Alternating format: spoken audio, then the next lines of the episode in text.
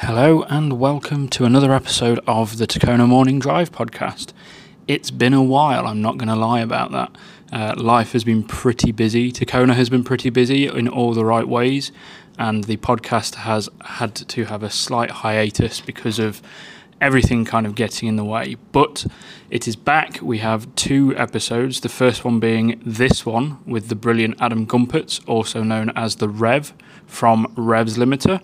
Uh, we sat down and chatted about his car history, his time as a car designer, uh, how he's moved across into becoming a fully fledged reverend, and all the amazing work he's been doing with his Revs Limiter Facebook group. So it's gl- great to have you back, and we shall crack on with the podcast.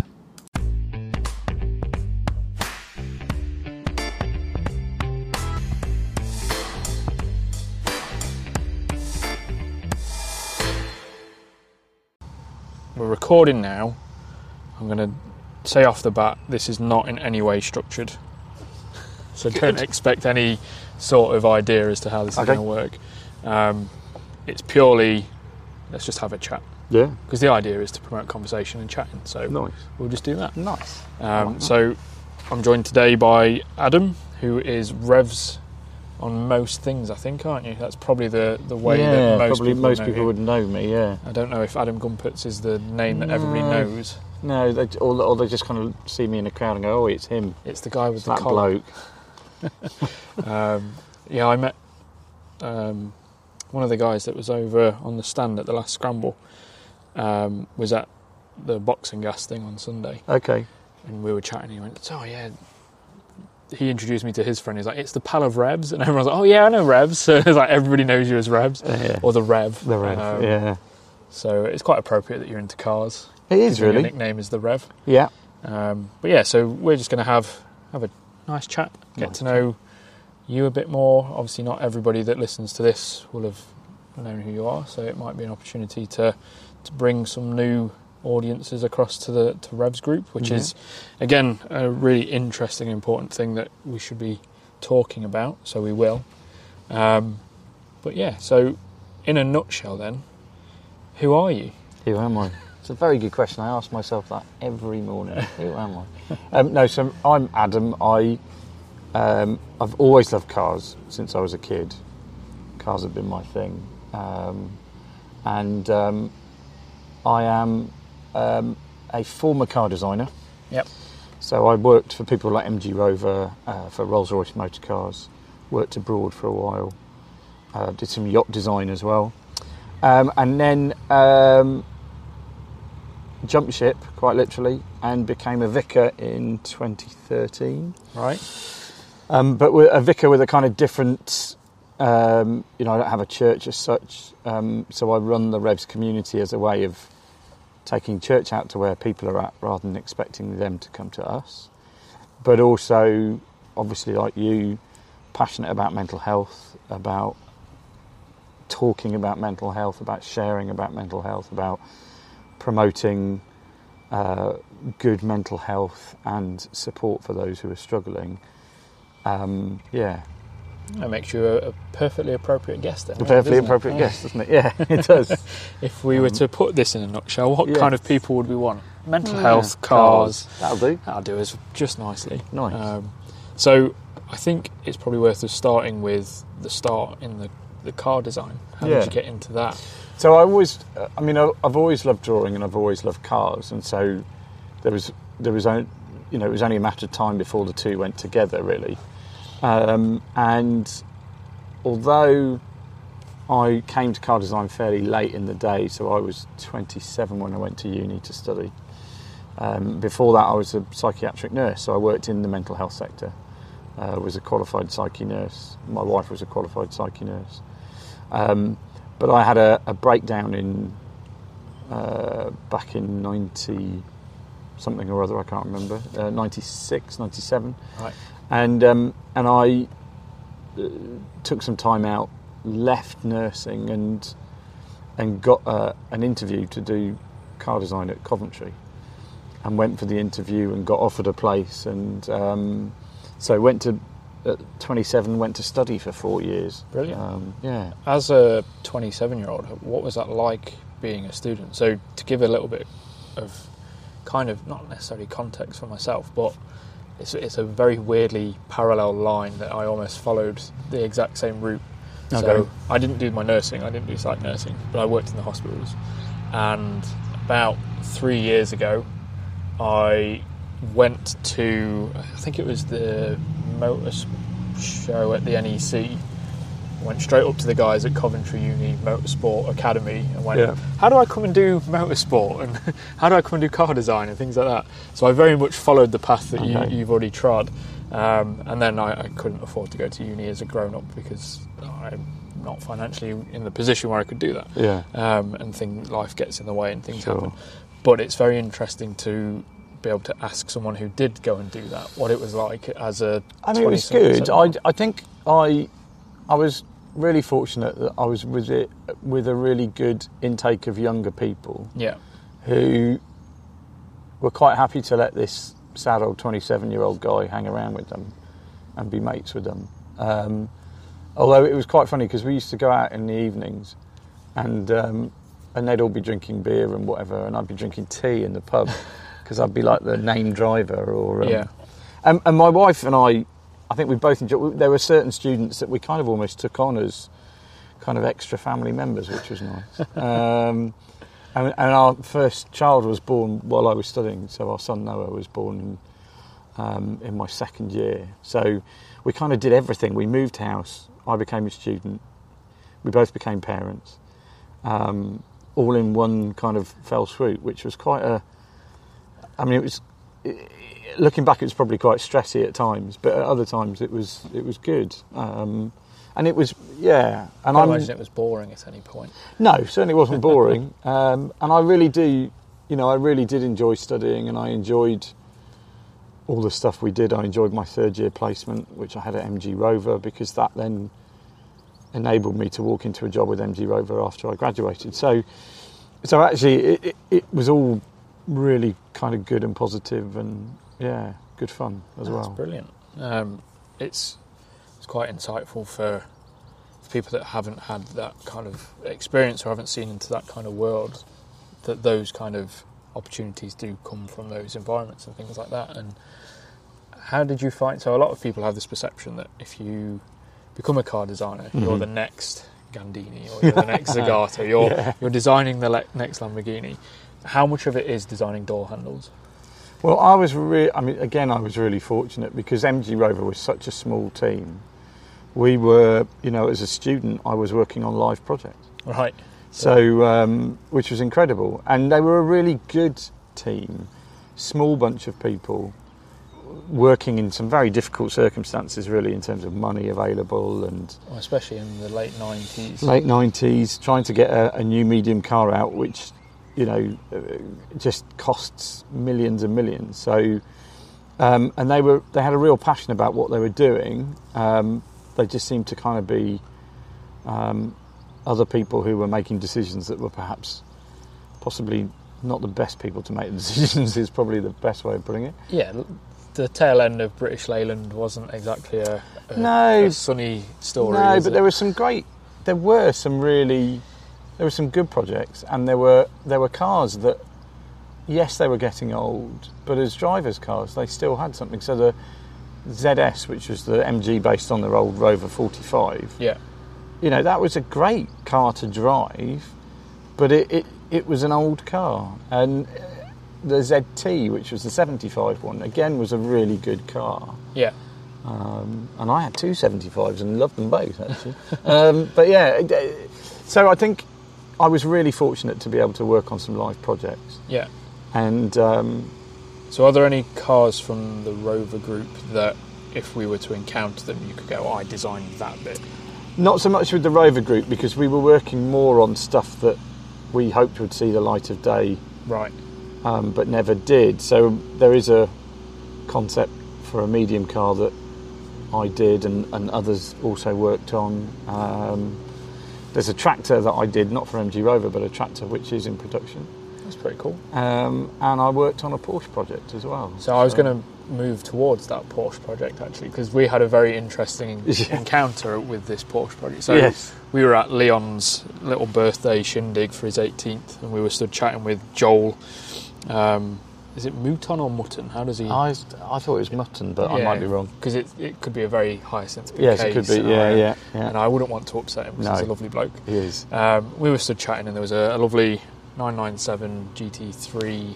Was it the just the GT3 or the RS? Uh, it's the uh, GT3 uh, 997 Mark II. but it was the facelift one, was it? And you went, "Oh, I did the rear bumper on that." Yeah. And so we had a wander over, and then the owner of said 997 Mark II GT3 came wandering over and was like, "Why are you guys gathered round the back of my car?" And we had this lovely moment where you went, "I designed the rear bumper I for your car." bumper, yeah. So how did that come about? What was that like? Um, I mean, that was amazing. Um, I was working for a design consultancy, and we were offered the chance to, to get involved with the project. And of course, you know, somebody like Porsche, you don't say no, really. Yeah. Um, and um, yeah, uh, incredible, and um, you know, to kind of, I think to see anything, whether I mean, yes, okay, it's a Porsche, it's great, uh, and it's a it's a very good Porsche, um, the 997 uh, GT3, but but I think to get anything in production is actually a real achievement, and and it's never one person. I say I designed the rear bumper. You know, there'll have been an aerodynamicist involved, model makers were involved, production guys. The days of of of saying, well, so and so designed that, Yeah. just a long gone, really, um, because now there are just so many different teams, um, and I think all the best designers will give credit to all those other teams rather Yeah. than just say that's my thing. Um, yeah, so um, I drew it, but lots of people helped make it. Yeah, yeah, of course. Um, didn't you have an interesting time out on a track when you were doing that project? Yeah, so I got to go around the test track at Weissach with um, Andreas Preuninger, who is Mr. GT3, really. And I think um, he was on the Collecting Cars podcast not Yeah. that long ago, going through how the GT came about, and it was kind of like, oh, we just just did it. and going sideways with him is, is quite something, really. It's um, yeah. I think he, if I'm remembering right, he was like, oh, I find cars a bit boring. Well, They're- I they're think he races tame. power boats as well, Yeah. Andreas. Um, yeah, They're, they're far too safe. These really expensive, really fast racing cars. So he, he just doesn't quite get the thrill out of it. So I imagine being in the passenger seat when he's doing something that he finds easy must be absolutely bloody terrifying. A- and exciting and equal measure. I think the first lap we did, I was absolutely terrified, and at one point my side of the car was in the air. um, but by the time you then kind of remind yourself, hold on, you know, I'm not just in the in the car with Fred Bloggs from around the corner, who's you know watched, who's played Gran Turismo a couple of times. He's just picked it up. He's- just that's it, yeah. Um, I'm with somebody who this is his day job. This is his bread and butter. This is yeah, you know, and it, and then it becomes actually a real privilege and a real joy because you you watch somebody at work who really knows their stuff, and Mm. he certainly does. I mean, it must be a bit like when people have driven with Walter Röhrl um, in a rally car or in a you know yeah. It's like having a Porsche. kickabout with a professional. Yeah, footballer, I mean, it is just you know you kind of you, you get a little bit kind of starstruck, really. So um, yeah, it was a bit special. I know I, for one, am very jealous. It sounds like a lot of fun. Like, just those kind of experiences, they're, they're very few and far between. Like, the closest I've got is uh, couple of laps around Donington in an Aston Martin Vulcan. And that was just. That's not to be sniffed at. I No, mean, that's, that's yeah. It's not like I'm in any way downplaying how amazing of an experience that was, but it wasn't that experience with the guy that designed it. Yeah. It was. I happen But, to know someone who had But. I, I think, I mean, I think if anything, for me, as I kind of look back and look on all those experiences, um, and the cars are great. You know, don't get me wrong, I love them, and um, you know, after getting out of that car, I kind of finally got what 911s were all about. Really. Yeah. Um, but for me, it's always been about the people and the people that I've got to meet and, and work with and, and learn from. They're the things that, that really make it special. So, sitting um, with a Porsche test driver, um, but but you know the guys at MG Rover again who were passionate about what they did. The guys at Rolls Royce, um, who who just had a really good understanding of the Rolls Royce brand and knew what it meant and what it didn't mean, and and and so to kind of rub shoulders with all these people, Yeah. I just feel really, really fortunate and really, you know, it's been a great gift. I can't, um, you know, because just those people, and not always the ones that kind of shout the loudest either, but the ones who are, um, you know, who just quietly get on, but you know they're passionate about what they're doing and they're good at what they're doing and Their work talks for their them work almost. talks for them exactly, and and and they're the ones that you kind of sit back and go, wow, you know, if I could emulate anybody, Yeah. that would be the kind of thing I'd want to do. So I think I've just been really fortunate with the people that I've I've got to work alongside.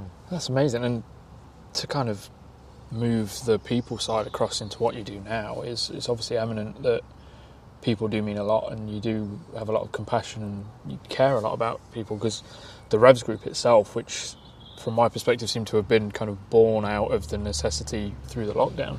Um, like, how did that come about? Because I know we run a relatively similar path in some of the ideas that we have, Revs and Takona and things like that, which is why when we do get the opportunities to do stuff together, it's, Yeah. it's very easy to, to bring the two into to the same place. But how did Revs come about? Revs came about. Um, it came about when I was a, a trainee vicar, really initially. Um, although the idea was kind of kicking around when I was training to be a vicar, um, and it, it kind of came out of the sense of the first church I worked at was in a very wealthy area, and there were lots of people on the road where the church was at that had all these amazing cars. I mean, there was a guy with a Type 35 Bugatti and a Ferrari Daytona, and you know, and um, and I'd walk around the, the, the, the roads around the church, and I'd think, how do we get to meet these people? Because they won't come to church, but you know, I think they kind of need to know that they're loved by God just as much as anybody else. So how do we do this? And um, and then uh, as I was kind of walking around the, the parish, I got chatting to a guy who was he was washing his Aston Martin DB9, and um, he got these big iron gates in front of his house, and I popped my head through the bars of the iron gate. I'm sitting there with my you know collar on and everything, and I went, "Oh, your DB9's got the sport pack, hasn't it?" And he turned around and he did a bit of a double take, and he was like, "How, how did you know that?" I was like, "Oh, it's lowered by so many millimeters, and it's got the five spoke alloys." And it's, and he was like, "Oh my goodness!" And we we just got talking, and it it made me think. Actually, this is a way forward, Yeah. and and whether you um, have a faith, a religious faith, whether you don't, um, uh, just talking together and being community together is so important.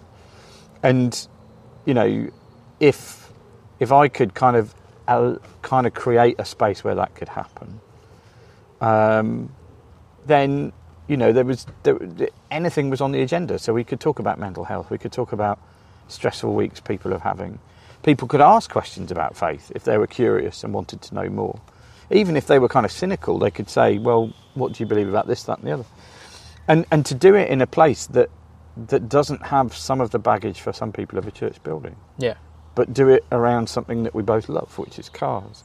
And because I worked in the industry, I spoke the language, and it wasn't me trying to kind of get in with a group of people um, who I knew nothing about. I could talk about cars just like anybody else.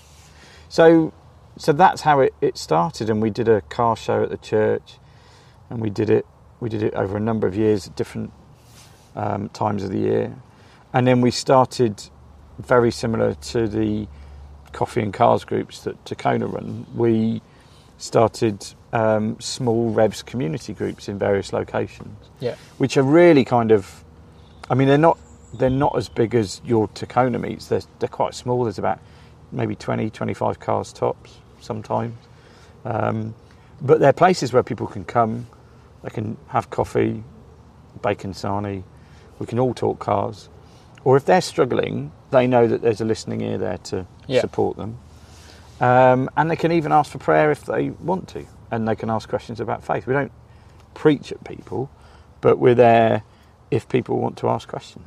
Um, so it's about being open and available. It's about um, making friendships and relationships with people. And it's about growing community out of that, really. That's it's really reassuring that, that it comes from that place because it would be very easy to go, oh, it's just them trying to shoehorn the church into another Yeah. place, and to to know that it comes from a place of community and of compassion and of getting people together and trying to make a difference and help offers a lot of reassurance to the likes of myself, who I'm, I'm not necessarily religiously cynical, but I'm not in that way inclined. If Sure. that makes sense, I was raised as Jehovah's Witness, Okay. so I've questioned faith a lot, Yeah. and I've come to terms with my own understanding of things, and I, I'm not scared to go. This is how I think about this matter. This is how I feel about this matter. I have no issue with faith. I have no issue with belief. I have no issue with anyone practicing what they believe to be the the thing they believe. So, to to know, obviously, I, I have an understanding of kind of the fundamentals of Christianity and things Yeah. like that.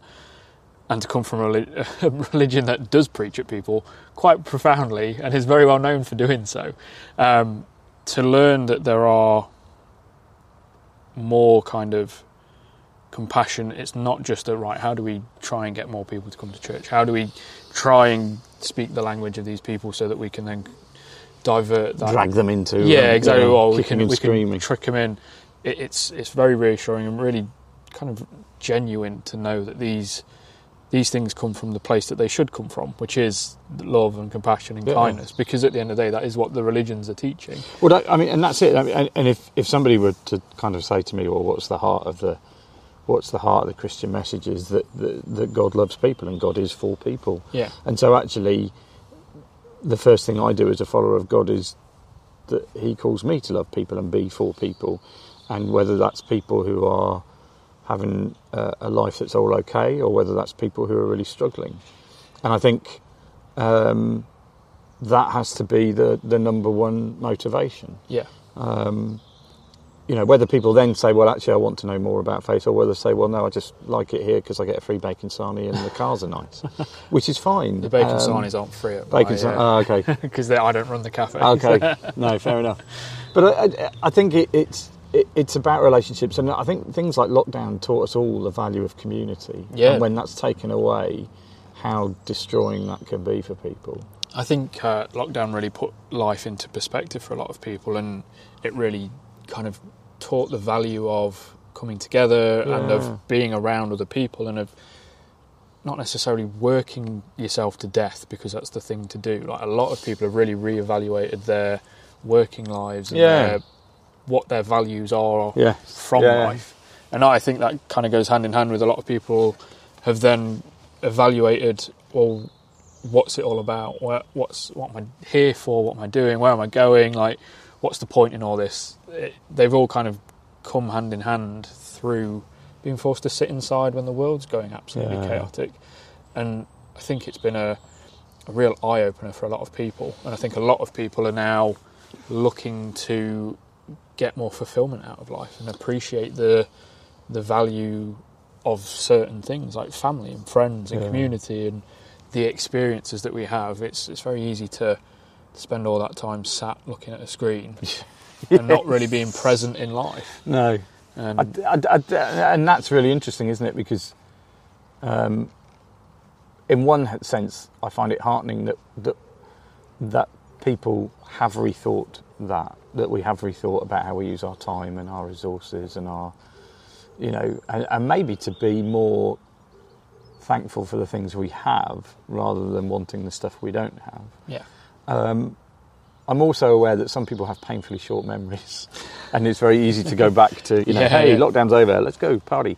Um, and I'm not against parties by any means, um, but I think, yeah, and I think it, um, I think we've still got some of the mental health implications yet to come from it. If, if I'm, without trying to sound too downbeat, I think it, it's it's been such a, a life changing experience for whole loads of people mm. that I think things like Takona, Revs, other things that are out there that are simply there to support people, I think they're going to continue to be needed.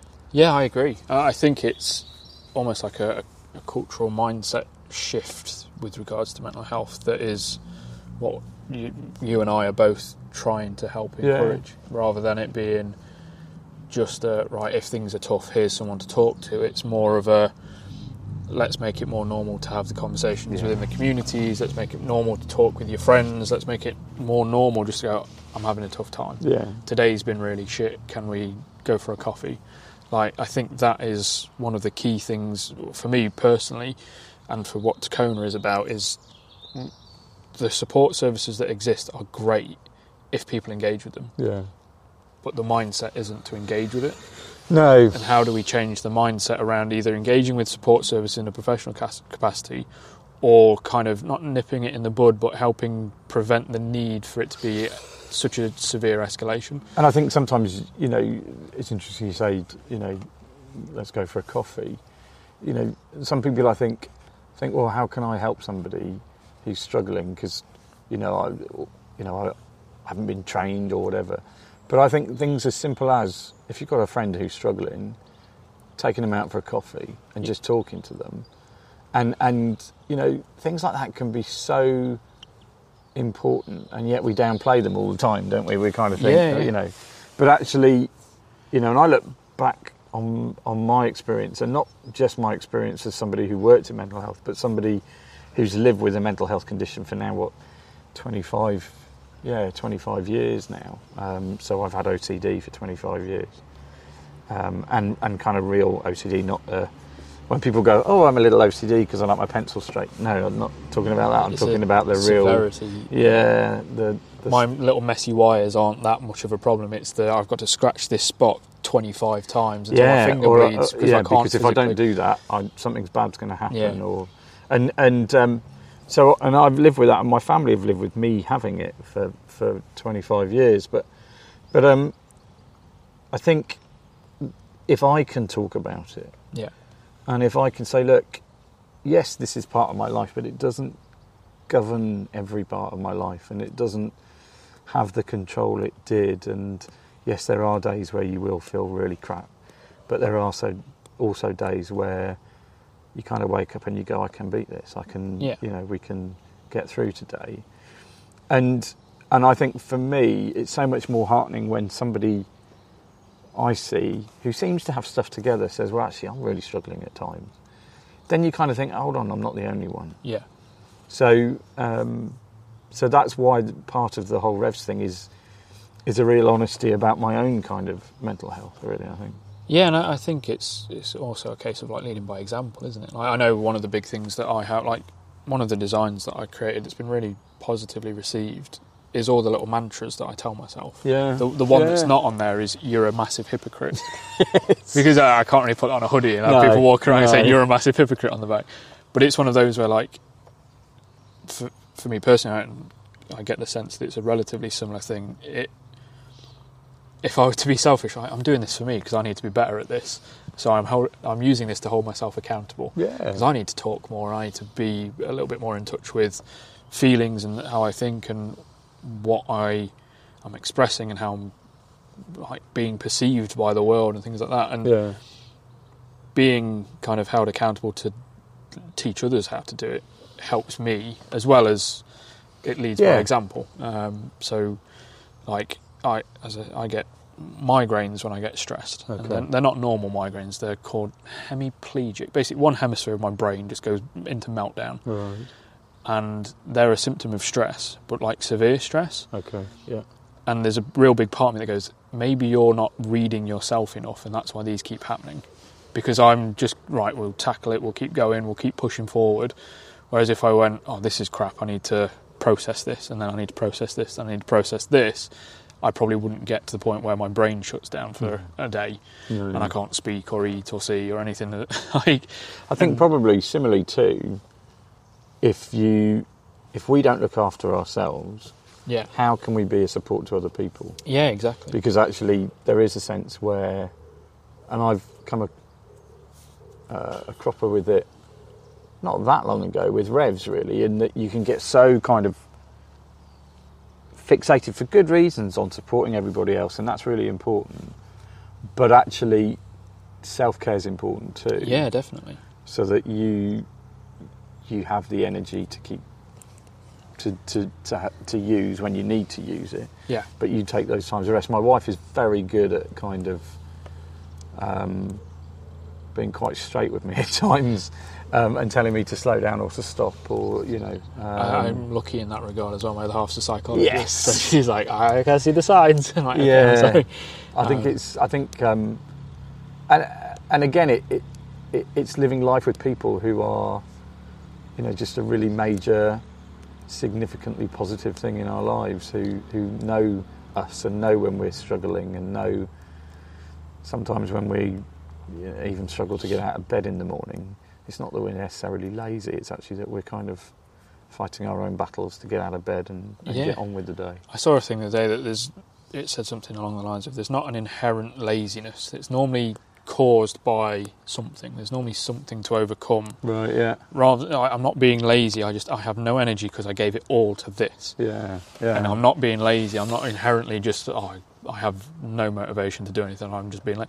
There's normally a contributing factor. I mean, it's not like an exact science and there's no research behind it, but it was one of those where it's like if you really drill down into certain times where you're like, oh, I'm just being lazy today.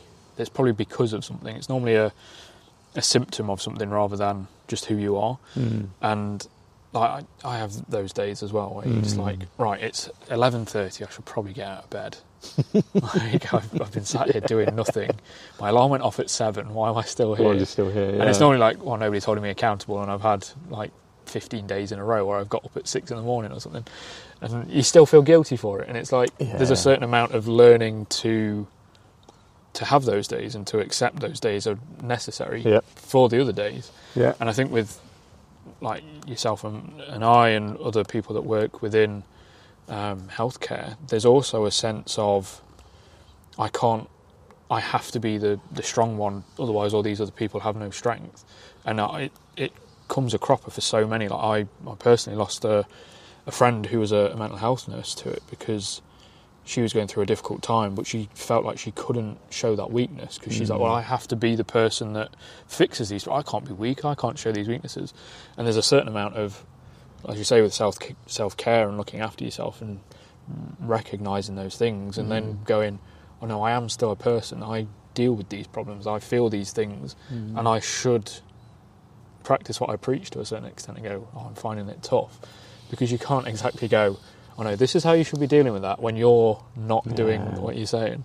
Um, It is that whole thing of kind of practicing what you preach, really, and um, and well, you take that to the next level. I'll take that to the next level, yeah. Um, but it, it's yeah, it's and I think it's hard, and I think it there's still that stigma. Although we work against that stigma, there is still a bit of stigma for some people that these are things we shouldn't necessarily share or talk about, or or they make us uncomfortable when other people share them. Um, and um, and actually, you know, I've found when I have shared stuff, um, the response to be overwhelmingly positive, and for people to say, "Oh, thank you," you know, for for saying that you struggle with this or that, because actually, I do, and I, I either I hadn't put a name to it or I hadn't, you know, I, I thought I couldn't talk about it, but you know, the fact that that I can hear somebody else talk about it's really important. So, um, yeah, It, it um, breaks the barrier down, doesn't it? it Like, does, yeah. And I think, particularly with things like social media, where everything can seem perfect, Yeah. and you know, there are people taking twenty thousand photographs and they'll put the best one up there, and you know, I think for me, there's a real need to be honest and open, and and that's that's one of our key values at Revs is about openness and and and, and inclusivity. So whether you are doing well or whether you're struggling, whether you want to know more about faith or faith is just not for you, whether you love, you know, Aston Martins or Austin Sevens or Allegros, you know, you have a place Yeah. at Revs, and um, and that's that's what we're trying to really kind of get that message across. I think. Yeah, I completely agree with you. Um, there's there's so much to be said for how the car world can create that space as well. Like just this afternoon when we were we were stood with James and he was saying, "Oh, where did the Takona thing come from?" I was like, "Well, cars are what connected me to other people, Yeah. so let's use it to connect people." Yeah. Yeah. And again, that's a, a lot on how we, we both walk on a very parallel line in that the the idea is right. Well, let's use this to create community. Let's use this to bring people together, and then let's use that community and that coming together to, to break down these barriers Yeah. and make it more commonplace to go. Look, you're a human. This is a human experience. It's not a perfect ride. No. There are ups, there are downs, and they're all part of the experience, and there's nothing wrong with that. And I, I've I've had conversations in the past where there's obviously because we're in the car world and it is more predominantly male orientated. Not to say that there aren't women in the car world. There are lots of amazing women in the car world, but in statistical terms, it's predominantly blokes, and blokes are predominantly shit at talking. Yes. Like, yeah. emotions and feelings do not come naturally No. to conversation for men, and that is a lot of the time because of how kind of we've, as a society, have tailored Yeah. how blokes are. You've got to man Yeah. up, you've got to be tough, you've got to work hard and bring home the bread, and there's a certain amount of well, it actually takes quite a lot of strength to show weakness. Yeah. Like I think this, for all the mixed martial arts and the rock climbing and the motorsports and all these men manly things that I do in my spare time whenever I find the bloody time to do it. the manliest thing and the thing that takes the most strength is I feel like crap, Yeah. or I'm feeling, or I'm going to have a little cry because this wave of emotion has just come over me. yeah. And I think it, it takes a lot of strength and it takes a lot of kind of bravery to even acknowledge the emotional side of things. And that the flip side of that is if you don't, it will still come and get you. Like with this migraine and all the the bits and bobs that are going on lately, I was sat having breakfast at work the other day and then out of nowhere just started crying. And then I was sat there like just laughing at myself like, I don't know what's going on. I just like floods of tears coming down my cheeks. I was like, I think I've all my emotion from everything that's going on has just hit me in one Yeah, go it does, because I haven't it? processed it or I haven't figured it out properly. But it's still going to get you. You're still going to have these emotions. You either have the opportunity to talk about it and kind of have some control over how you deal with it, or it just wipes you out while you're having your porridge in the morning. and You have no idea what's going on. know. floors you. I think. I mean, this is why. You know. I mean, um, this is why we've kind of started this, and I know you're involved with it. This Land Rover project. yeah, So, with the idea, of, you know, somebody's very kindly donated us a Land Rover, and we're going to invite members of the community to come and help us build it, Yeah. rebuild it. Um, and that's not because urge not to do it all ourselves. Yeah, that- it's not because we, we want restoration on the cheap, um, but it's in recognition of what you said. You know, for particularly for blokes, it's much easier to talk when you're doing something together, when Yeah. you're stripping an engine or taking the suspension out of an old Land Rover or whatever. And so, if we could again create a project, a space, an activity whereby people could feel safe enough and comfortable enough to say, actually, I'm not having a great week. Um, and, and that we're not there to kind of cure them or give them therapy. yeah, We're simply there to give them a space where, A, they can switch off from whatever else is going on yeah, and work on something that they can really enjoy, possibly learn a new skill. But also that, that, that as the relationships deepen, as people work together, maybe there is that opportunity for somebody to go, do you know what, I'm, I've struggled in the way you're struggling now, and there is, you know, there's, there's a day when it gets better. yeah, Um, or, or just the space to sit in the workshop with a cup of tea and, and just chat to somebody. You know, that, and, and that's not rocket science, it's just doing something that, that we hope people will, yeah, yeah. will kind of feel that they want to be there and they, you know, they know that they can come and just get on with stripping an engine or they can actually kind of chat to the person as they're doing it. And um, yeah, so it's, and I think things like that, and and that, um, obviously Revs is not the only um, outlet doing stuff. Obviously, Takona have got your cars and coffee, uh, coffee and cars groups. Um, you know, any of us that can create kind of ways in which people can feel safe enough to talk Yeah. is is is good stuff. Really. Yeah, and I think it, it then leads to that infiltrating society in a little bit more of a, a common way, doesn't it? Yeah. So it's kind of if we start, if, if you take it from a business perspective, which when I kind of started doing this, I read up on certain kind of ideas around that from a purely like how do I position an, an idea from a business idea. If you if you utilise the, the kind of the concepts from that in this, how do we make a difference? You need early adopters.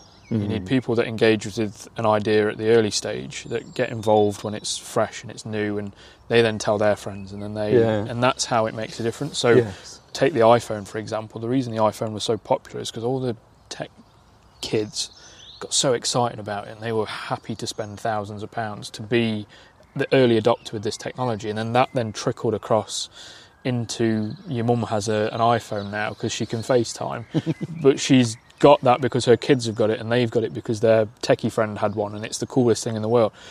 And it's taking that kind of concept and going right. Well, let's do that with mental health Yeah. it's cool. It's well, it doesn't even have to be cool. It just has to be the thing to do. Is to go. I need a chat, or I need an hour away from life, or I need a coffee with my mates just to like de-stress Yeah, or let yeah. let things. It doesn't even have to be sitting talking about it. It can more quite often the things that help the most aren't direct. No. It's oh, I sat and spent two hours changing the springs on this Land Rover with a group of blokes that I'm friends with. But it's almost like a mindfulness. You're doing a task focused activity and it takes your brain away from all the stress. And then it helps your, like while you're doing that, your brain's busy kind of figuring things out without you being involved. And then you'll find after a couple of hours, you actually feel like a weight has kind of lifted a bit. And I, I- think it's it's interesting because it, it, it then teaches us about um, uh, managing our own mental health Yeah. because we know that you know we can't be happy all of the time. The reality of the world is that there are things that happen Yeah. that make us unhappy. Now, being unhappy doesn't necessarily mean being depressed or whatever. No, no. Because we can have a bad day and go, "Oh, that was a bad day." Um, Sorry, my laptop has gone blank. oh, because I turned the brightness down, I can't Ah. see. There we go. I can't see if it. There we are. I can see it again. now. Okay. Sorry about that. no, that's all right. Um, I didn't want it to have stopped. No, no. um, but I think, yeah, I think, um, you know, if we can learn a bit of um, a kind of almost like survival, mentally, mental survival techniques Yeah. that actually, you know, we can kind of navigate the, the ups and downs of life with a, you know, um, So it's like a toolkit. yeah. Yeah. And and that part of that toolkit might just simply be, do you know what? I'll go and strip a Land Rover engine with my mates on this weekend because that's that kind of grounds me, or I go and play footy with mates on a Saturday afternoon, or you know, or we we get together once a week and we watch a movie, or you you know, it doesn't, as you say, it doesn't have to be. Let's have in-depth conversations. Um, it can be something as simple as, you know, uh, we go running. You Yeah. know, um, If you're into that kind of thing, if you're into that thing, yeah. So it doesn't. So in in one sense, it doesn't have to be cars. Although you and I are passionate Yeah. about cars, it could be footy. It could be, um, yeah, it could be dog walking or, or whatever. It doesn't. But I think learning or having those things in your own kind of toolbox that allow you to to kind of navigate when life does present its challenges is a is a really good thing to kind of develop. Really. No, I agree with you. I really do, and I think the more, like, obviously, the different kind of spheres that people engage with, like football and things like that, the more that there are opportunities to build community and create these environments, the more it helps. Like I've I've had people very minorly go, "Oh, are you concerned that this person's doing coffees and cars?" I'm like, "Well, no. As long as coffees and cars is happening." Yeah. As long as somebody's helping, I'm, I'm not I'm not bothered. It's it's about creating the spaces, and if more are happening, that's great because that means that it is becoming more common. Yeah.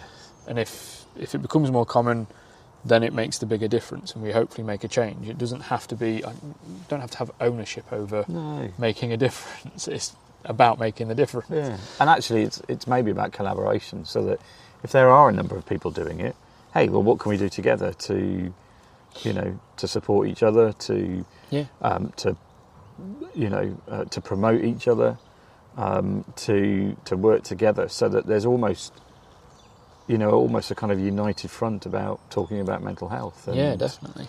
um, you know, the, the the car community becomes known as one of those communities where it is okay to talk about mental health. Yeah, and I, I think there's a there's a large well, there's a lot of people, if not most people, within the car world that there's this like there's people in the car world and there's people not in the car world, and the people in the car world are annoyed that the people not in the car world don't know how good it is to be in the car world. Sure. There's a lot of these videos that come out where it's like, this is my family, this is my friends, this is my social circle. We're not just let's meet up in a Tesco's car park and do burnouts and aggravate the local area. Mm. There's a whole different Mm. world Yeah. that non-car people in inverted commas don't get and there's not many places within society that brings people from all walks of life together like the car world does like for example my friend with the aston martin vulcan i would never have met a person with that level of kind of wealth sure. or in that kind of sphere or that works in the industry that they work in if it weren't for our love of cars Mm. and we met at a car event Mm. my Mm. little GT86, which I'd had for a month, was like at this show, and his son happened to have an old Japanese car, and we got chatting away, Wow. and now we're pals. Yeah. And it's it's how it's like a universal connector, regardless of class or race or religion or all the things that normally segregate people. Cars kind of go through all those barriers in one fell swoop and bring them together Yeah. like out of everything that I do, I don't think there's ever been an opportunity for me to sit down and have a chat with a reverend. you know, Yeah. if that makes sense. Like, Yeah.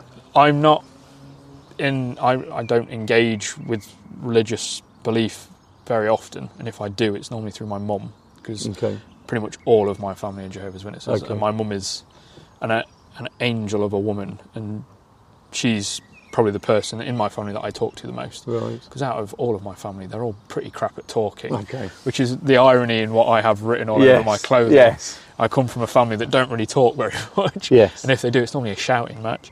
Um, but I wouldn't have like my go-to person to talk to if I was talking about, say, belief, wouldn't be yourself, because I'd go to what I was raised in, or I'd go to like friends who are like my mother-in-law. She is religious and she goes to church, and I'd probably go to her, and then she'd put me on to whoever she talks to most often. But because of cars, we're now sat at Bicester having a chat in the sunshine, In the although it's just gone behind a cloud, Yeah. um, as I say it, because of our love of cars and because of what we do and how we how we have these kind of common interests and common ideas, and that's that's the car world for me, and I, it's a part that isn't celebrated outside of the car world. No, or isn't d- celebrated enough, should I say? No, I mean, I think it's one of the things that I'm I'm quite passionate about in terms of the um, the inclusivity within the car world, and um, it's something I, I feel quite strongly about simply because you know I'm not somebody who's blessed with a, a massive bank account and therefore able to afford a um, what I'd really love is an Alfaholics Alfa or a, um, an old Aston Martin. Um, but that doesn't stop me being able to appreciate them Yeah. and love them and be passionate about them. And um, but also by the same token, you know, I drive a, an old Rover, which is a bit like driving a motorised sofa, um, and and I'm as equally passionate about that. So we all have our thing, and um, you know, one of the things uh, at Revs that we make a point of doing is if we have a display, we will have a whole range of cars on display Yeah. at an event. So the first event we did after lockdown, which was the first Bicester Scramble um, last year, after you know after we'd all come out of lockdown, um, we had the prototype Jaguar XJR15 Oh, lovely. um, racing car, road car, 200 mile an hour rocket, um, sat next to a, a good mate of mine's white Austin Allegro. Yeah. And, and and with those two, just those two cars, we were simply saying, look, everything is welcome here. Yeah. yeah. Um, and if you like 911s, you can come and share your 911. If you like, you know, um, rear-engine Skodas, you can come and share those. It doesn't matter um, because actually, if we're if we're genuinely kind of passionate about cars, there will there'll be always some kind of common denominator with a car that will kind Yeah, of have us definitely. pouring over the engine bay or whatever. So um, yeah, I'm I'm I'm I'm really kind of keen on that. Um, I think that's really important. Um, I agree with you. Like one of my kind of formative car memories was when I was 18 and I had a 1988 Mini Mayfair, nice. and I used to take I used to work in Derby and I'd have to commute across and this mini did not like commuting. And Oh, I used to drive it like it was a modern car because I was 18 and I didn't know how to drive an old car with any sort of love. So it used to spend more time with bits taken off it being fixed than I think I ever got to drive it.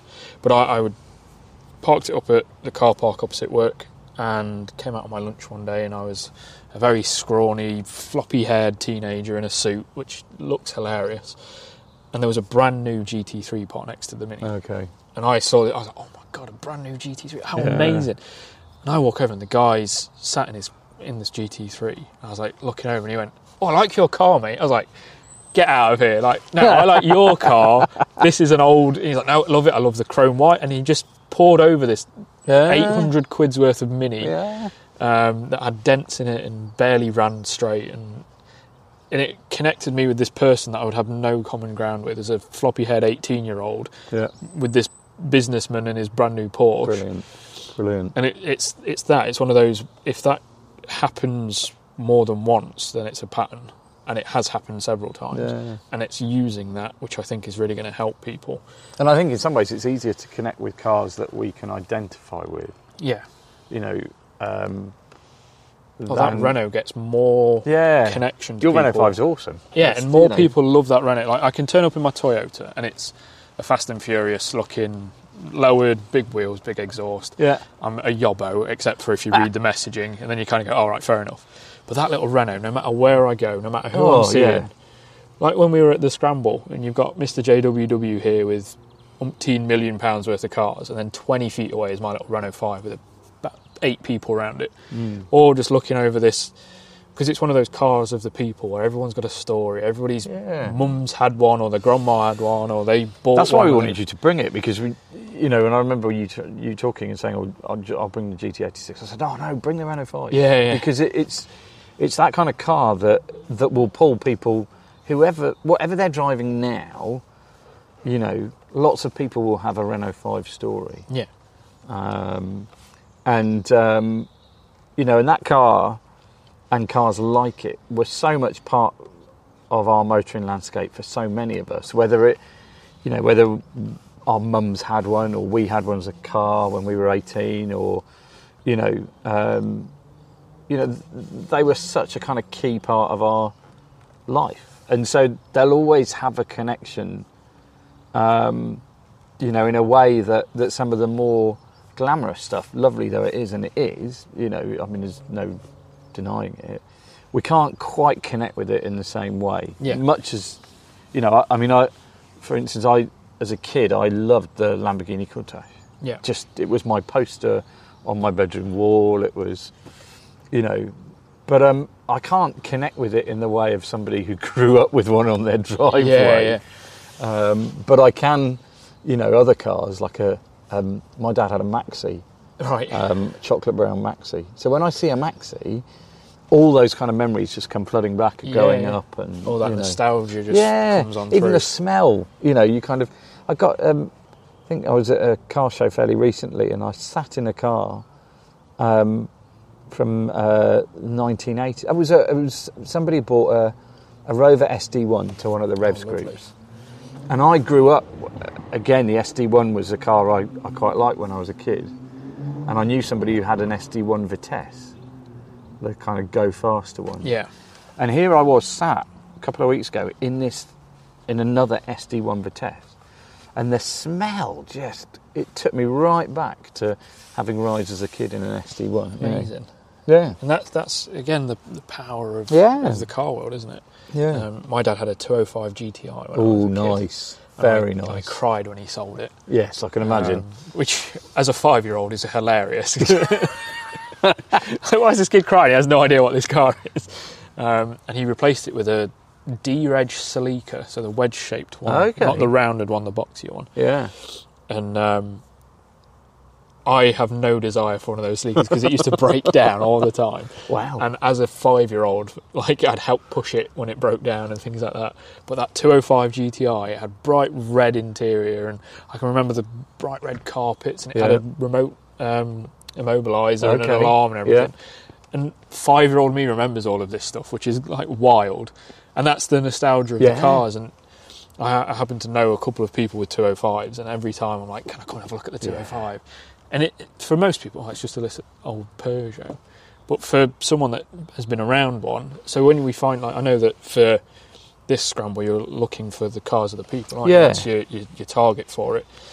And it is what gets people engaged. They have the stories, they have those connections to other people through these shared experiences of cars. Yeah, we've got somebody bringing uh, uh, uh, one of the first edition Austin Metros. Oh, brilliant. And um, again, that was a car that I grew up knowing, and um, uh, yeah, and my dad had a, an Austin Maestro, or he had an MG Maestro, so it had a digital dashboard, had a talking computer, I'm sure and it of things the world's work. most unreliable 1600 engine. Um, but it had twin carbs, and, and you know, because he was a vicar too, for a vicar to be driving around in this kind of souped up Maestro, I thought that was really cool. cool. So, um, so yeah, um, but um, and you know, I mean, my kids, for instance, um, we used to have. I used to have a Fiat 500 Abarth. Um, An and original. no, the, one of The- the, the new, new ones. ones. yeah. Um, but we bought it when I became a vicar um, because I needed a car, and I just wanted something that was interesting. I didn't Yeah. want just a box on wheels, but I needed a, a, a, a modern car, you know. And my kids loved it, so that whenever they see one now, they kind of think of Luigi, our little black Abarth 500, you know, which was just absolute. I mean, it was in one sense it wasn't a great handler. It was far too overpowered for it. It was it was rock hard ride, and I blooming loved it. Yeah. absolutely loved it. It's a, it's a future car of the people. Oh, definitely, and I and I regret selling it. It's the one of the few cars that I've had that I've kind of looked back at and gone, yeah, am I really doing the right thing? Um, I had a one litre Fiat 500 for a courtesy car for two days, okay, and I had to take it from Nottingham to Bicester. Funnily enough, my other half lived in Bicester for six months on one of her placements, and I hated the whole trip there until I got to some country lanes. And then I loved it because Yeah. it was so underpowered that you had to keep your foot in everywhere. And I had this absolute knob in a BMW. Like we came off the A43, and he was right up my backside. And every roundabout, because it was so light, and because if you know how to drive, you can take a relatively straight roundabout Yes. almost flat out. yeah, So every roundabout would be up my arse, and then I'd leave him. And then because it was a one litre Fiat 500, it'd take me forever to get back to 70. So he'd be right up behind me again. Then we got to these country lanes, and I just left, and he just could not keep up. And it was one of those like cheap little cars that you mm. rev the nuts off until it screams at you to change gear, and then you off you go off again. you go again. But you can just throw it at everything and just oh here we go. Which is what I loved about the the Abarth. In that, okay, it, it was a bit more kind of souped up, but it was the bog standard 135 brake. Yeah, Didn't even have leather interior. It was it was cloth. But we just loved it, and and it, you know, it had that wonderful thing if you started it first thing on a cold morning, and for a, a supermarket car, it what it sounded incredible when you first first started it up, and it would just kind of wah, wah, wah, wah, wah, wah, wah. and you, you kind of go inside and kind of you know get something to bring out into the car, and you just hear this thing, and it just put a smile on your face. yeah. Cold know. start's a great thing. to be Yeah, fair. That, um, that Toyota has it, and because I've got the aftermarket exhaust, Okay. I've, I've upset neighbours in the past. I had someone pour shampoo all over it once because they they were annoyed at how loud it Oh was. my goodness. Yeah, and they, they didn't want to damage it. They just wanted to send a message. And he did this. I went, if you're going to clean it, at least do a proper job. Yeah, come on, get a sponge out. Yeah. What are you Don't at? just leave the shampoo on there. A bit of water and off we go. It's nice and soapy. But you see, I'd, I'd love a, a 4x4 Panda, Oh yeah, an original 4x4 Yeah. Panda. Um, I, yes, I would love an Alfaholics Alfa. I, I think they're stunning. Um, I had one follow me down Shelsley Walsh. oh, I tell a lie. I had an 037 and then an Alfaholics Oh. follow me down Shelsley Walsh, yeah. which that's that's a rear view mirror that doesn't go away quickly. No, I mean, I've been very fortunate. enough- I did drive one um, that was a, a an Alfa Junior that had got some Alfaholics bits on it, and um, and they say kind of never meet your heroes, but I'm so glad I met that one because it was just astounding Yeah. to drive. Wasn't the yellow one that's Yeah, yeah? Um, he was at the hill climb. Right, yes. that wasn't the one that followed me down. It was. Have you seen the red one with the yellow front end? Yes. that's the one that was on there. Okay. Yeah. But that yellow one was there, and he's been here a few times as well, and it's it's a very lovely car. It is a lovely car, and um, and and some that you know that's partly why we've got an Alfa as our Revs logo because it's just it reflects something of my own Yeah. absolute love of Alfas. But um, but yeah, uh, you know, I'm, I'm kind of happy when I'm even with a higher car. You think, oh, this would be interesting because I've not driven one of these yeah, before. yeah. I could write a car Um, review. I could on write this. a car review, yeah, on this Daihatsu Charade or whatever. Um, yeah, um, but um, but you know, I, I- yeah, I'm I'm passionate about all kinds of car stuff, really. Yeah, and it, it shines through in all the stuff that you do. Like we've not even kind of touched the surface on all the artwork that you do, and every time anybody sees you, you're normally sat on the floor with a sketch pad. Yeah, It's, it's I know my place. yeah, it's where's Adam? He's sat down somewhere. Sat there, yeah, he's, He's- he's, on the floor. He'll be there for about an hour and a half, so Yeah. you'll find him Yeah, eventually. he'll leave. Yeah, no, I love that. I love sketching live because it, again, it's people. You you get to meet people, all kinds of different people, and they talk to you about your art, and you find out where they're from. I remember I was fortunate enough to spend a year as Aston Martin's artist in residence, and um, one of my first events with them was the Festival of Speed, Oh, amazing! and and I, so I, I was there on my first day as their artist, on their stand at the festival, drawing their cars, and got chatting to these two guys, and I, you know, um, I found out that they'd come from Yorkshire, Right, it's and a they'd, long way. That they'd come that morning from Yorkshire all the way down to the Festival of Speed in Goodwood, and then were driving back that night all the way back up to Yorkshire. I've done that from Nottingham to the Festival of Speed and back, and that was four hours each way. And Yorkshire's two and a half on Yeah. top of that. I mean, I said to them, you know, what time did you get here? So, well, we actually got here at four in the morning. So we just parked up and we slept in the car for a couple of hours. but I, I just thought, wow, you know, isn't that amazing that, that they've done that? They're so passionate Yeah. that they, they want to come down and do that. And I said to them, oh, are you staying overnight? And they said, oh, no, we'll, we'll head back tonight. I was like, oh, my goodness. The Festival of Speed takes two days to take in. Oh, yeah, You have to do two days. Yes. Because it's so big. Yeah. And it's got bigger and bigger and bigger, hasn't Yeah. it? Like the first time I went, I this is another funny car connection story. Um, I went to Wollaton Hall, which is Batman's house from Oh, the, yes. that's up in Nottingham. In Nottingham, yeah. um, there was this little like dealer display show thing on where all the local Nottingham like Greypool and they all had little displays of what stock they had and this that and the other. And the Renault, I can't remember which Renault franchisee it was, had win tickets to the Festival of Speed. Ah. Just give us your name and your email address so that we can collect your data and all that sort of stuff. So I signed up and I got a phone call. And it says like, oh, what car do you drive now? And I got a phone call and it was, oh, is this Mr. Warren? Yeah, yeah. Got a GT86? Yeah, yeah. Is it a black one? I was like, yes. Why? I went, this is Alex. We went to school together. I've got you Oh, on Facebook. goodness. You've won the competition. Don't worry about it. so I got free tickets to go to the Awesome. Festival of Speed for the first time. Um, but that, that that Toyota as a talking point, I had kind of not left the car scene, but after my Mini, I had a little Citroen C2, which is just a normal little car, and then I had a, my dad's old Audi A6 Avant that was just like a hand-me-down Nice. because I'd crashed the Citroen, and he was like, "This car owes me about 500 quid, so you can just have it." And you can't crash this. Yeah, someone rear-ended me and it did nothing. It had this big old tow bar on the back. They rear-ended me in traffic and I just like wobbled. I got out and their front bumpers all smashed in it. And someone was like, "Oh, I'm so sorry." I was like, "Well, it's your own car that you've Yeah. broken." I was really tempted to fall out the door. Oh, my bike, just to really play it. Um, so I'd kind of fallen out of the car world, so I wasn't going to meets or events or shows or anything like that. And then I got the Toyota because I broke the Audi basically and bent the chassis on Oh it. I, I did manage to break it. Um, and I fell back into love with the car world. And I got back into the community and became part of the car world again. So I'd missed out from when I was probably 19 to when I was 22, 23 on all of the car scene. Hmm. I'd not been involved in any of it. So I'd m- lost all of my love for the car world. So then I've spent the last five years relearning it all. Hmm. And then the fun side is because I started doing Takona and I do what I do with Takona, I've gone from kind of just dipping my toe back into the car world to being on the complete opposite side of Yeah. the coin, Yeah. being at the events, hosting meets, and being around the car people. Yes. Whereas before, I could have only have dreamt of doing half the stuff that I do now. And it's all because of cars and being involved with cars that life takes these really interesting different routes Yeah. and journeys and things like that. Oh, I, I certainly wouldn't.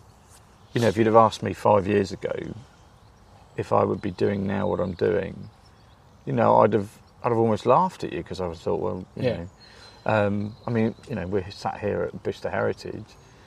The reason I'm here is I'm chaplain here. Yeah, Um, you know, I, would, I remember coming to the first scramble, or one of the first scrambles, you know, um, just as a kind of punter, and now here I am yeah, working here. So, it, it, yeah, you, you just don't know, do you? You don't, you know, um, yeah, and the, you see the same people at shows and things again and again, and it's it's people that we're we've obviously got to know and got involved with and work with, and and it does it. It feels sometimes I still pinch myself. yeah.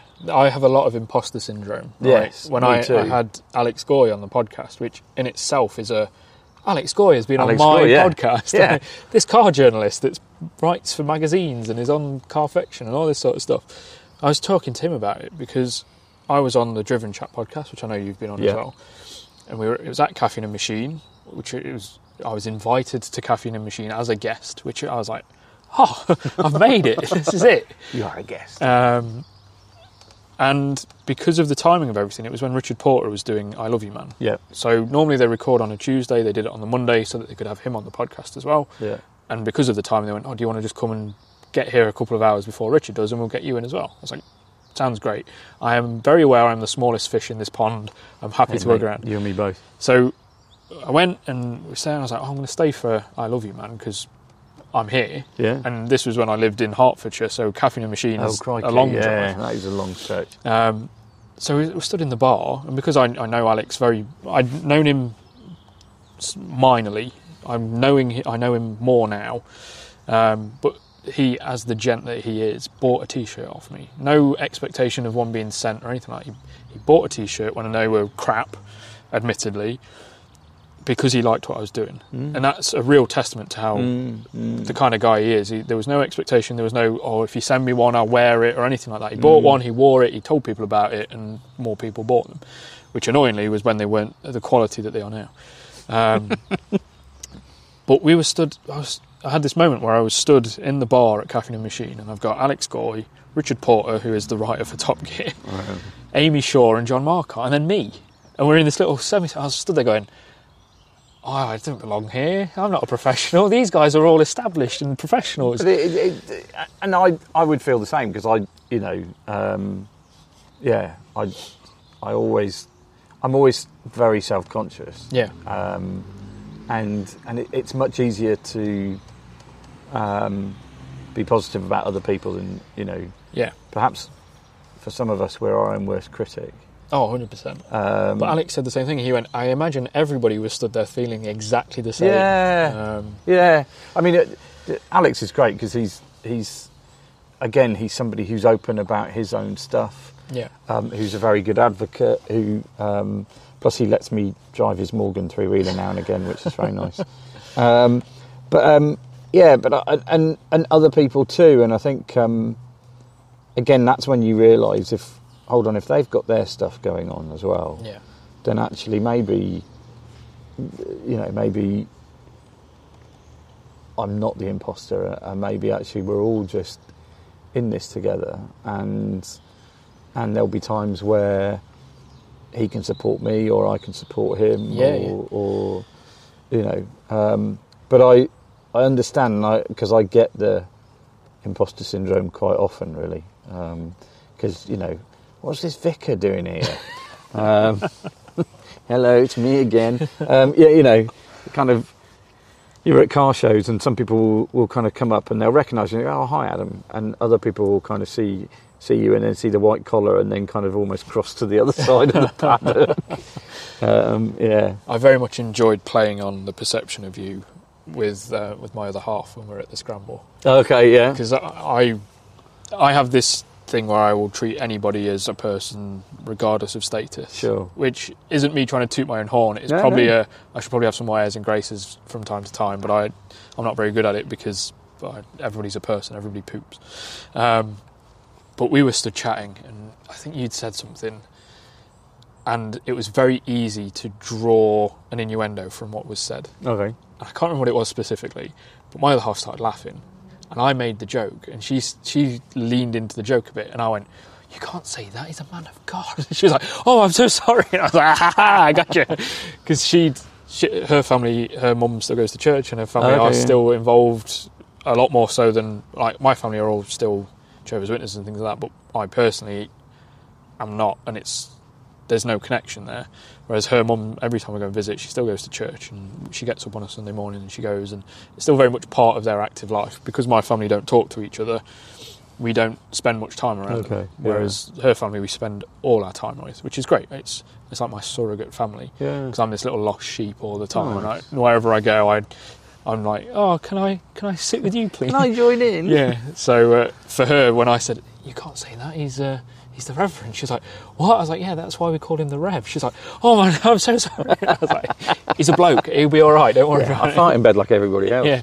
Um, yeah, no, I, am not. I wouldn't want to be a prude, and and I'm not. Um, there are some things I, I probably won't join in conversation with. Some Yeah. things, um, but that's you know. Um, but I'm I'm not here to judge people. Well, that's Um, his job, isn't it?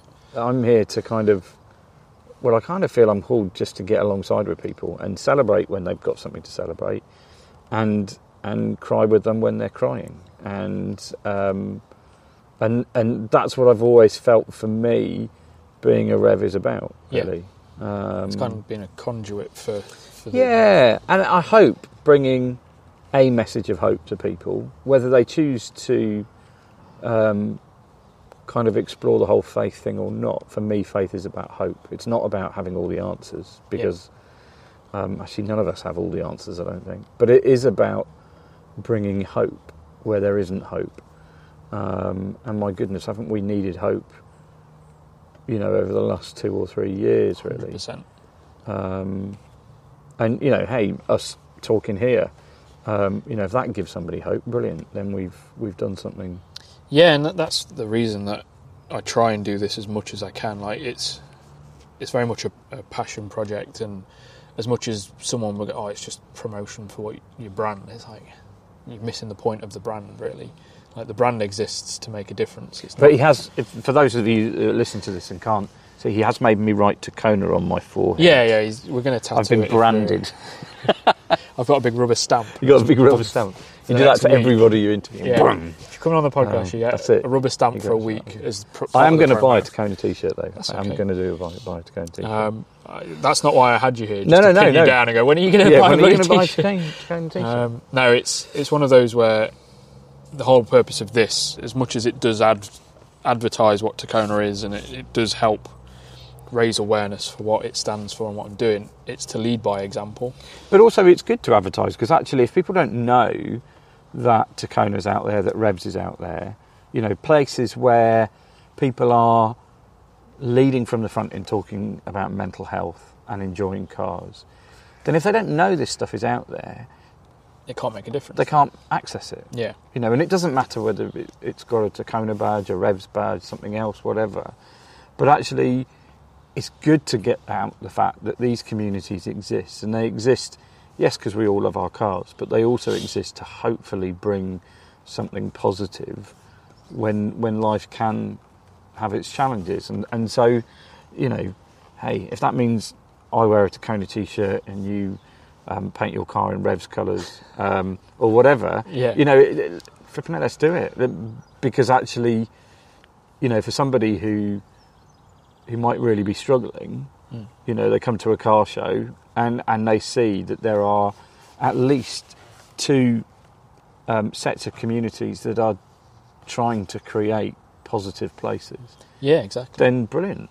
Yeah, and hopefully, the more that these things do grow and get engaged with, the more people that it helps, and the bigger a difference Yeah. it makes. Like as the groups grow and as people discover more, and as the the the reason that I need clothing is because they act as talking points. Yeah. They're the way that you can. No, I think it's brilliant. Um, as And also, it, it, it allows you, and I know because you and I have talked about this before, but it allows you to stretch your kind of creative muscle as well because you enjoy that process of creating, Yeah, big time. I, I Um, didn't realise how much I enjoyed it until I started doing it more. and that's good for you. Yeah, And then it's good for the rest of that buy the t-shirts because we buy nice t-shirts. But it's good for you because actually you're, you know, it's like me sketching. You know, yes, I'm doing it for somebody and they're going to pay me money to buy a sketch. But actually, for me in itself, it's good. yeah, You know, I know that there are times when, when I've not been able to do much else. I pick up a pen and I start drawing, or or you start designing a new T-shirt, and you can kind of get lost in that in a good way, yeah. and it and it allows you to switch off from everything else. I've had several times where it's like half eleven at night, and Grace is coming in like, "You need to go to bed. Stop drawing. Put them out because I do mine digitally. She's like, Okay, put, yeah, put yeah. the laptop away. Put the laptop away. come to bed. Or it's like, stop making stickers. They'll be, they'll still be there in the morning. morning, yeah, yeah. There are times when my wife has to almost manhandle the sketch pad off the drawing board of mine yeah. and say, right, that's it, put it down. Give your Time to brain do something else. time Go and have a cup of tea. or shut something. off. Yeah. Um, but I think that's a really nice point to to wrap up. We've hit an hour and fifteen now, Wow. which goes by really quickly. Yeah. And Goodness. unlike most of these, I didn't have to wait. What I've found is a bit of a trend when I do these podcasts because I try not to prepare too much, which is probably a weird thing to say, but it allows the conversation to be genuine. yeah, it's not like sure. I'm coming in with any sort of agenda. And half the time, I know roughly what people are doing, but Yeah. I don't know the specifics. I'm the worst person for following any sort of content out there. So, like, I haven't seen the latest Carfection video. Okay, yeah. I haven't seen what so and so is doing. I don't know where Shmee is on the Cannonball Run, No, the Gumball Rally, or whatever. That like, I don't follow that. So when I meet the people that do all these things, I almost have like a very open book Yeah. to find out, and hopefully my ability to ask questions is what's really carrying this forward. But also, I think that ability, uh, you put it really nicely. You know, let's let's just have a chat. Yeah, and it, it, it gives an opportunity. So normally it takes to about the hour mark for the conversation to like soften into like mental health or more personal matters. But for yourself, it's been very easy because we come into this with the assumption that we're going to talk about it anyway. So we, sure. it's not normally if you, if you listen to the podcasts around about 50 minutes to an hour it's not like a switch but it, it's very noticeably oh I, this happened and this has happened and that's how it, and it's it's a really nice moment to go right we've reached that point it's really reassuring that I'm doing things right when I Mm. when it gets to that point but it's really nice to be able to have uh, over an hour's worth of dipping in and out Yeah. of those scenarios which is great so all I can say really is thank you for No, thank you. for spending well it's half five on the day before the bank holiday and we've not left Bicester yet and, Not uh, just yet. No, um, I still no, go home you. but no it's it's really really appreciate it and this will be out as soon as I can cobble it all together which I can show you because I know that you're thinking of doing something audible. Yes, yeah. um, so this is just the software. Let me stop recording now. Thank you Adam. How Thank can you. people find you? I know Revs Limiter is the Facebook group that's, Revs Limiter is a Facebook group, and uh, we also now have a YouTube channel, oh lovely. Um, which we've put some of the stuff we did during lockdown and other stuff um, on there. Um, there will be the stuff that you helped us with that uh, on Mental Health Awareness Week Yep. when we had you, Alex, and Sarah Crabtree. Um, and um, so we've got stuff on there, and um, we are in the process of beginning to build a website. So hopefully people will soon be able to access us via the website too. Fantastic. So get searching for Revs on all the different social medias, and especially the Facebook group is probably the central point. Facebook Central Point or Instagram as well. Yeah. Um, you can find Revs Limiter on Instagram too. Amazing. Right, I'm going to stop recording now.